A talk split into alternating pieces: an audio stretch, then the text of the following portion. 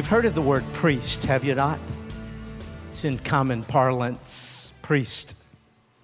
I, um, I was curious, and so I looked it up the other day in the dictionary. Here's a dictionary definition of priest one who officiates at the altar or performs the rites of sacrifice, one who acts as a mediator between men and the divinity or the gods in any form of religion. Usually, when we think of priest, you may be thinking of a Catholic priest or even a uh, Levitical priest, an Old Testament priest.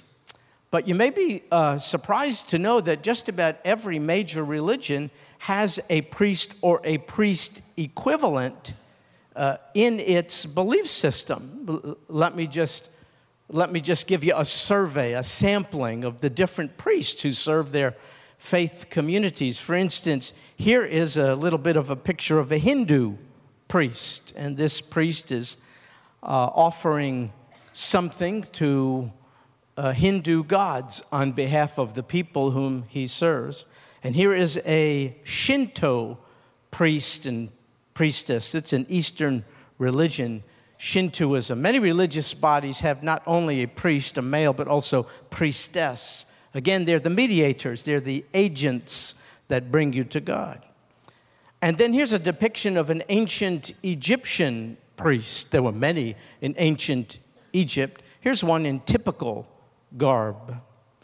Uh, and then, then here are some Armenian priests, Armenian priests. And here's a depiction uh, of a Russian Orthodox priest. And then here's a Coptic Orthodox priest. Coptics, Egypt, have to pray for Egypt. Lots of uh, tumultuous events there. Here's a Coptic Orthodox priest. And then here's a Greek Orthodox priest, you see. And then here's a Samaritan priest. There are still Samaritans today, and this is a Samaritan priest. He's a go between between his people and his deity. And here's a priest from the Amazon, an Amazonian priest representing a tribal religion in the Amazon. And then here's a Mayan priest uh, serving his people in South America, a Mayan priest. And then here's a Taoist preach, or Taoism, Taoism is another Eastern religion spelled T A O I S M, but pronounced Taoism. It's a Taoist priest. And then here is a Zoroastrian priest.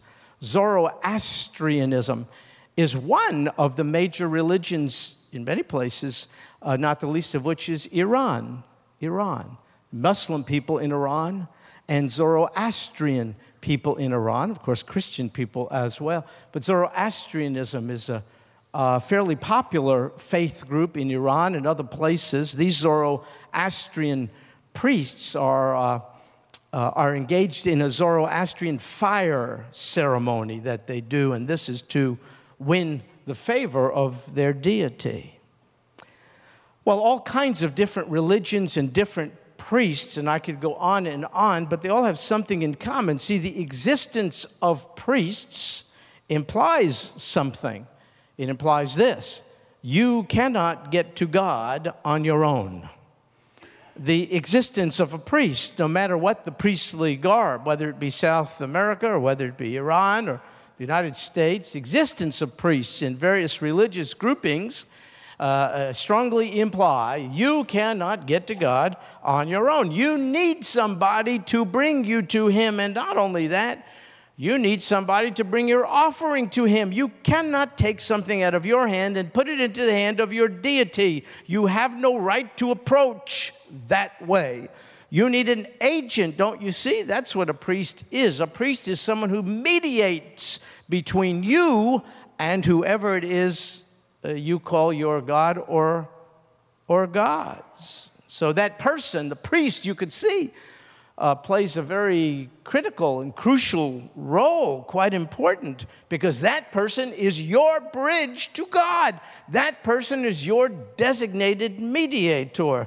And because that person plays such a significant role in your standing and access to God, however you refer to God, because that person's role is so important, you would be wise to make sure you have absolutely the best, most wonderful, most fitting, most qualified, most suitable, most caring priest possible. And the writer of Hebrews agrees with the statement I just made, and because of it, in the chapter before us, he, the writer of Hebrews, wants to persuade us of this Jesus Christ is a better priest than all others. And this is our topic uh, for the next few moments in this study of Hebrews, which we're calling the letter of better tonight. Uh, Hebrews chapter 7, verses 1 to 28, the topic being Jesus is better than any other priest. Now, the letter of Hebrews, you know now, is written to Jewish people, hence the name Hebrews. And because they were Jews, they were familiar, very much familiar, with their priestly system, and in particular, the one who was their first high priest centuries before the letter of Hebrews was written. His name was Aaron. And uh, uh, here's an idea of some of the priestly garments the high priest, the first high priest of Israel, would be found wearing, you see. He was called a Kohen, Kohen meaning priest. If you run into a Jewish person today whose last name is Cohen, C O H E N, or Khan, that's a form of Kohen, priestly. That means those people are from the priestly tribe. But Aaron is referred to not just as Kohen, but Kohen Gadol. Would you like to, learn a Hebrew word? It wouldn't kill you. It's the word gadol. Try saying that. Here we go. Gadol. You don't know what you said. Thanks for trusting me. You said a good thing. It just means great, high. So Aaron is not just a Kohen, a priest. He's a Kohen, what kind? Gadol. He's the high priest. He's the first high priest of ancient Israel. And he came from a tribe. Do you know what tribe he came from? uh, uh Levi or Levi, he was a Levite. So you hear the term priests and Levites? Every priest in Israel had to be a Levite, but not every Levite was a priest. In order to be a priest, you had to not only be a Levite, you also had to be in the direct line of descent from Aaron. So it was quite limited to the line of Aaron. Okay, so Aaron is the first high priest, but others succeeded him, but they had to be from the Levitical line, and more particularly, they had to be in the genealogical chain starting with Aaron. I take a lot of time to tell you that because the writer of Hebrews is about ready to throw something at us that flies in the face of what I just told you. You see, he's about to introduce us to a priest of an entirely different kind, and his name is Melchizedek. You know him? Or Melchizedek, you know, king of righteousness is what it means. Melech, what kind? uh, Tzaddik, king of righteousness. But we'll, we can say Melchizedek. How do you pronounce it? How, how do you like it? Yeah, oh, good. No one agrees. Yeah, okay.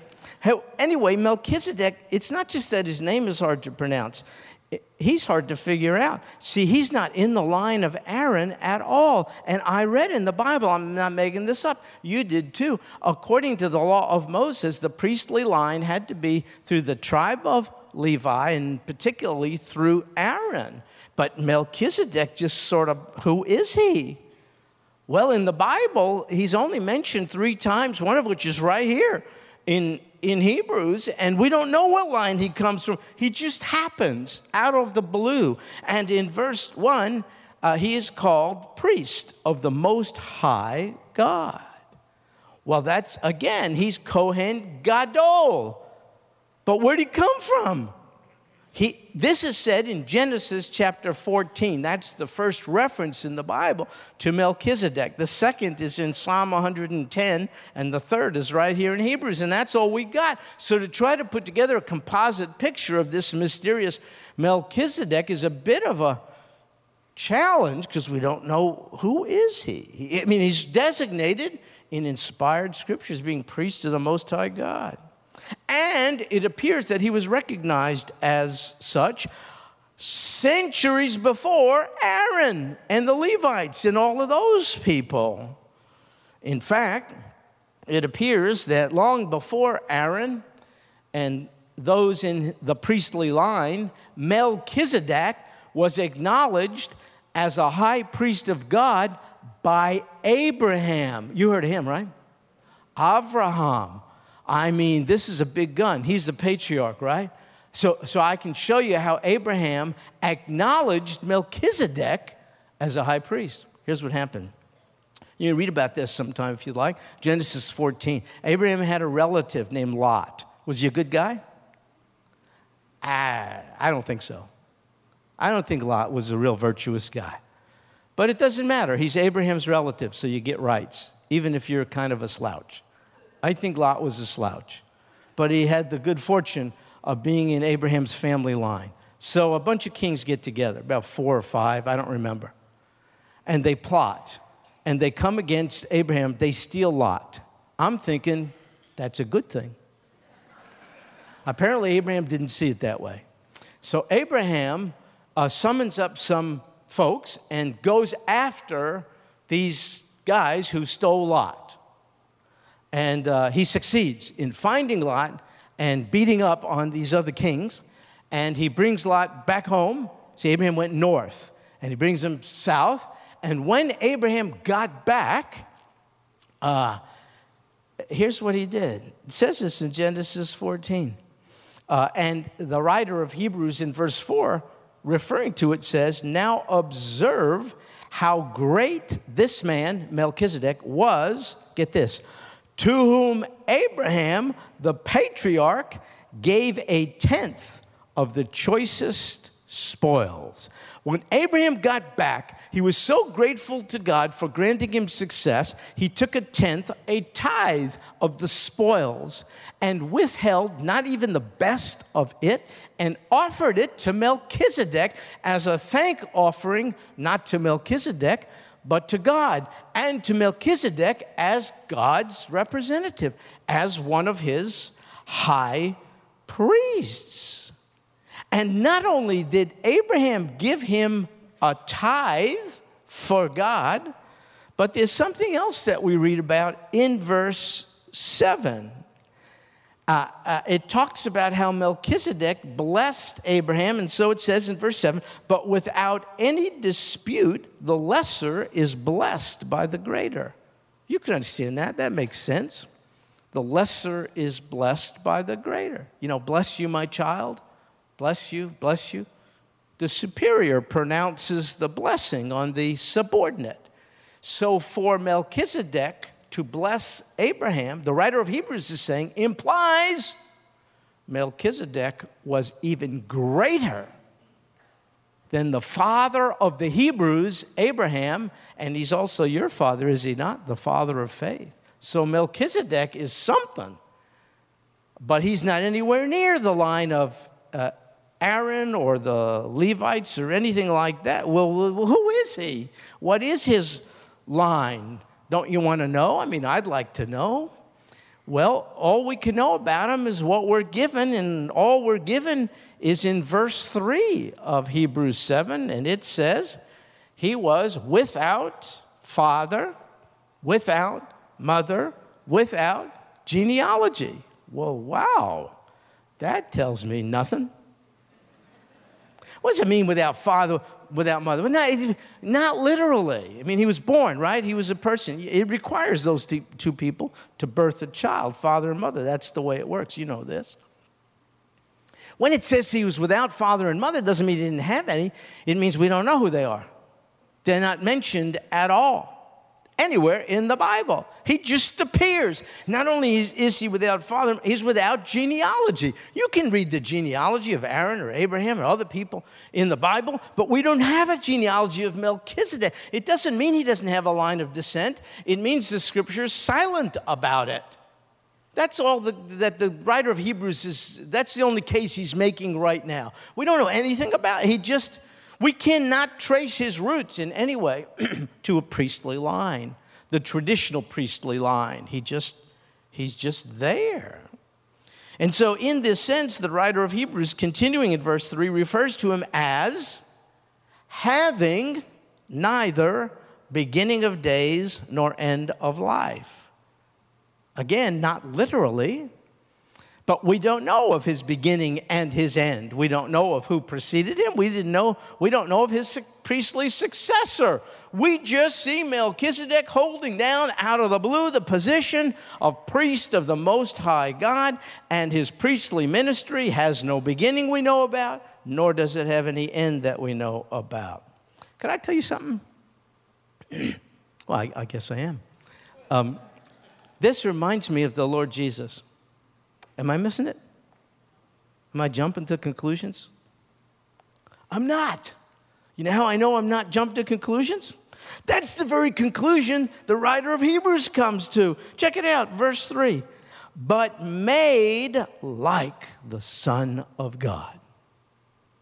He's coming to the conclusion that this Melchizedek is a foreshadowing of the Lord Jesus. The priest Melchizedek foreshadows the far better high priest, the Lord Jesus. In what way? Well, uh, for one thing, in verse 1, Melchizedek is referred to as the king of Salem. Does anyone want to guess uh, another name for Salem? I'll bet you know what it is. It's Jerusalem. Yerushalayim, city of Salem, city of peace. You know, if you know anything about the Bible, that Jerusalem, the holy city, is the city of the great king, the Lord Jesus. Not only is Melchizedek a foreshadowing of the high priest Jesus in this regard, in verse 2, he's also referred to as king of righteousness and king of peace. Folks, when it comes to righteousness with God, right standing with God, and when it comes to peace with God, both come through the ultimate high priest, the Lord Jesus. And there's something even more interesting about Melchizedek. He's not just a king, he's also been referred to as a priest. He holds both offices, priest and king. I must tell you, in the rest of Israel's history, the two were distinguished, one or the other. What do you want to be? You want to be the king? You want to be the priest? Maybe that was the equivalent of separation of church and state in those days. I don't know. But I know in, in the case of Melchizedek, both offices merge. He holds down both titles. He's priest and king. And he reminds me of the Lord Jesus because he's King of Kings and he is the high priest as well. So you see, Melchizedek, in my opinion, no, in the uh, uh, statement of the writer of Hebrews, is just like the Son of God. And the writer says, uh, furthermore, in verse 3, that due to the absence of the mention of Melchizedek's beginning and end, he remains a priest continually. And that really reminds me of the Lord Jesus Alpha and Omega, no beginning nor end. And one final parallel between the two Melchizedek did not come, as I mentioned, from the tribe of Levi, and neither did the Lord Jesus. He came, what tribe did the Lord Jesus come from? He came from Judah. I mean, it's, look, verse 14. For it is evident that our Lord was descended from Judah, not from Levi, but from Judah. And the writer of Hebrews goes on in that same verse to say, This is a tribe with reference to which Moses spoke nothing concerning priests. Melchizedek is not from the line of Levi, and neither is the Lord Jesus. It's like the Lord Jesus really is a priest, not after the order of Aaron, but after the order of Melchizedek. Yeah. So, what's going on here? Uh, the priests in the Old Testament, the Levitical priests, they, they couldn't, they, if we lived then, they couldn't change our sinful lives. They couldn't do it. Their ministry of offering up animal sacrifice surely gave us a notion of our sinfulness and of the holiness of God, and yet none of that system could change us, couldn't make us good. Uh, the system of the Levitical priest could remind us of our sin, but in no way could remove our sin. No way. The ministry of the Old Testament priests in the line of Aaron could expose sin, but never perfect the sinner. Never, never, never. And so we read this in verse 11. Now, if perfection was through the Levitical priesthood, for on the basis of it the people received the law, then what further need was there for another priest to arise? If the Levitical priesthood, the order of priests under Aaron, could transform our lives from the inside out, if it could perfect us, then what need would there be for another priesthood? But there is a need because the law, though it be of God, cannot change us. It is good, we ain't. The law does anything, it reminds us that we are law breakers. And so we need a new high priest because animal sacrifices offered by the priesthood of old could not save us. Only the sacrifice of the Lamb of God, the Lord Jesus, could finally, once and for all, lay to rest the righteous wrath of a holy God against you and I, we who sin who break his law. The priesthood of Aaron, the Levites, could not save us. So we need a priest of a different line because they are flawed human beings like you and me. And the proof is before Aaron and the boys offered any sacrifices for our sin, they had to first offer it for their own. And you know what else? They died and a lot of times when they died, they were replaced by someone who's merely was in their genealogical line, but wasn't a good priest at all. Lots of times they were really ungodly folk. It was a very flawed order of priests. We need a priest of an entirely different kind. Remember, everyone in the world, every world religion implies you don't have access to God on your own. You need a mediator. We agree with that. The writer of Hebrews is trying to persuade us that's true, but we need a far better mediator than existed under the old covenant. We need a mediator. We need a high priest whose ministry on our behalf is forever. And folks, we have such a high priest. What's his name? Yeah, yeah, yeah, yeah. Verse 17 says, For it is attested of him, you are a priest forever, according to the order of Melchizedek.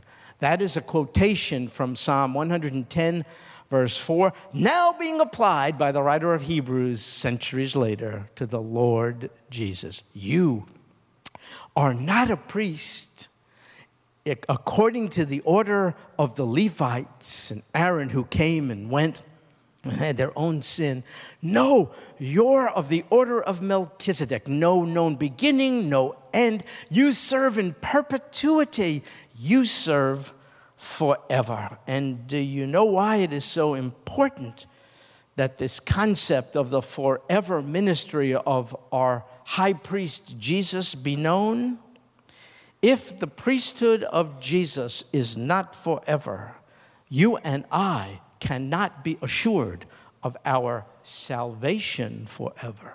Some are troubled about the permanence of salvation. Thank you for coming and bearing with us and so on. It's a good issue to wrestle with. I just hope you come to have peace about it because the basis of the assurance of your salvation and mine, don't look inside, don't look to your own good behavior. That's probably why you're stumbling over eternal security. Oh my goodness, it's not very secure to look at your good deeds. My good, they come and go. No, no, no, no. The basis of the eternality and assurance of our salvation is the eternal priestly ministry of the greater high priest, the Lord Jesus. Okay, so look.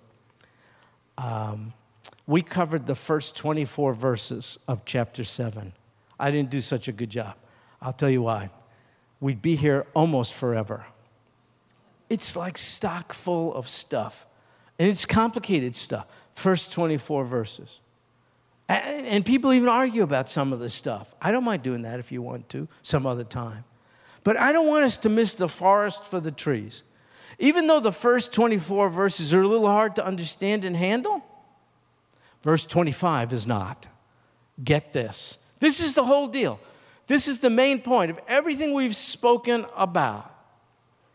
And I can see this because verse 25 begins, is introduced by the word therefore.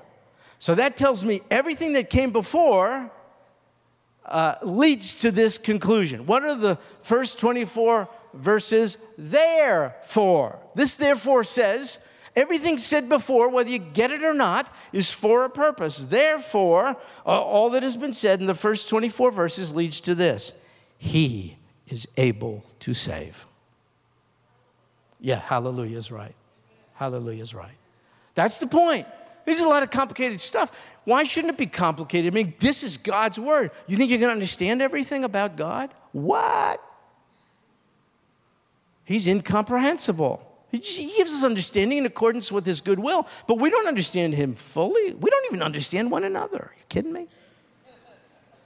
But don't miss this. All the stuff that came in the first 24 verses, which I didn't go through in such a good way. Therefore, it all leads to this conclusion He is able to save.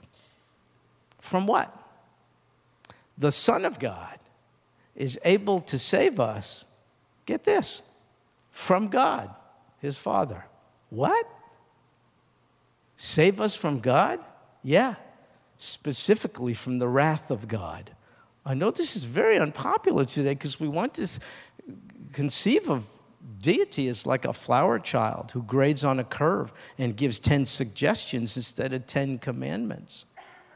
No, no, no. He's intensely holy. Well, I don't think we know what that means because we're not.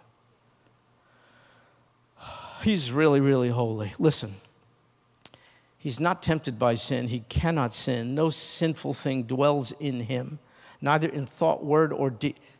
Do you know what it's like to have pure motives? Forget about behaviors. Do you know what it's like to have pure motives? No, you don't. Because none of us do. But God does.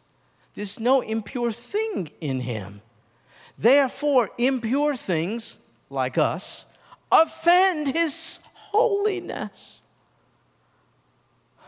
And the wrath of God is rightly aroused against unholy, sinful beings like you and me and have always existed from Melchizedek and Abraham and all. That's human nature. That's just the way it is. So, what is it that the Lord Jesus saves us from? From the wrath of his Father. How does he do it? He stands in between the two of us, he just puts himself in the mix. And the father says, Look what so and so did. And the Lord Jesus stands in the gap and says, True. We don't call it a mistake. That is deliberate sin against your holiness and mine, Father. But I suffered and died for that one. And the father said, Case which I have had against that one is dismissed. That's a high priest to have. That's the one you want. Because he fits the need. The need is to have God's wrath appeased. Who can do it but the God man? No mere man can appease the wrath of God against other men because it's on him too. So I need a better high priest. I need a son of God on the divine side who is also son of man on the human side and I need him to mediate two parties in conflict, unholy ones in conflict with the holy one. That's what the Lord Jesus. But how long is he going to? This is great. But how long is he going to keep it up? I love the next verse. Forever. Hebrews 7:25. That's a good one to memorize if you're into that. He can save us forever. Forever is timelessness. Forever is unaffected by fate and change and circumstances and the vicissitudes of life and your fickleness in mine and your unfaithfulness in mine forever stands over against any other eventuality. And this high priest, living forever, serving in perpetuity, can save ones like you and me forever. Who in particular can he save? Well, it says right there those who draw near to God through him. Not the Mayan priest, not the uh, Zoroastrian priest, not the Shinto priest, not the Jewish priest, rabbi, whatever. Mm-mm. Mm-mm. The high priest, the Lord Jesus. See, he can save those who drew near to God through him. Through him. How? Well, it says right there, he always lives to make intercession for them. You and I uh, always have a need for intercession, and he always lives to offer it. He always leads to put himself right between you, me, and Almighty God, his Father. He continually mediates between the Father and us. And he does this forever because the text says he always lives. He always lives. Because he lives forever, he intercedes for us forever. Because he intercedes for us forever, we are saved forever. We are saved forever. If you look to yourself, my fellow Christian, you're going to doubt that. That's your problem. There's nothing hot about you. You look to Jesus. He lives forever. He intercedes for us forever. And that's the basis upon which we can count on this. We shall be saved forever. Jesus, don't you see, is a far better priest than any other. And because he lives, he's able to save us forever. I'm nervous about today. Are you? I shouldn't say that. That's a bad word, nervous. I am. It shakes me up, life. You too. It's disturbing to me, life. I find myself asking, what next? I, what can I tell you? Crazy stuff, upheaval, uncertainty, insecurity, the whole deal. Give me something I can, I can rest upon. Give me something unchangeable. Give me something that lasts. Jesus lasts. He serves in the order of Melchizedek. There's no beginning, there's no end. And his ministry on my behalf and yours lasts. He always intercedes. And therefore, here's what I can, you can rest upon we shall be saved forever. We're not promised smooth sailing here.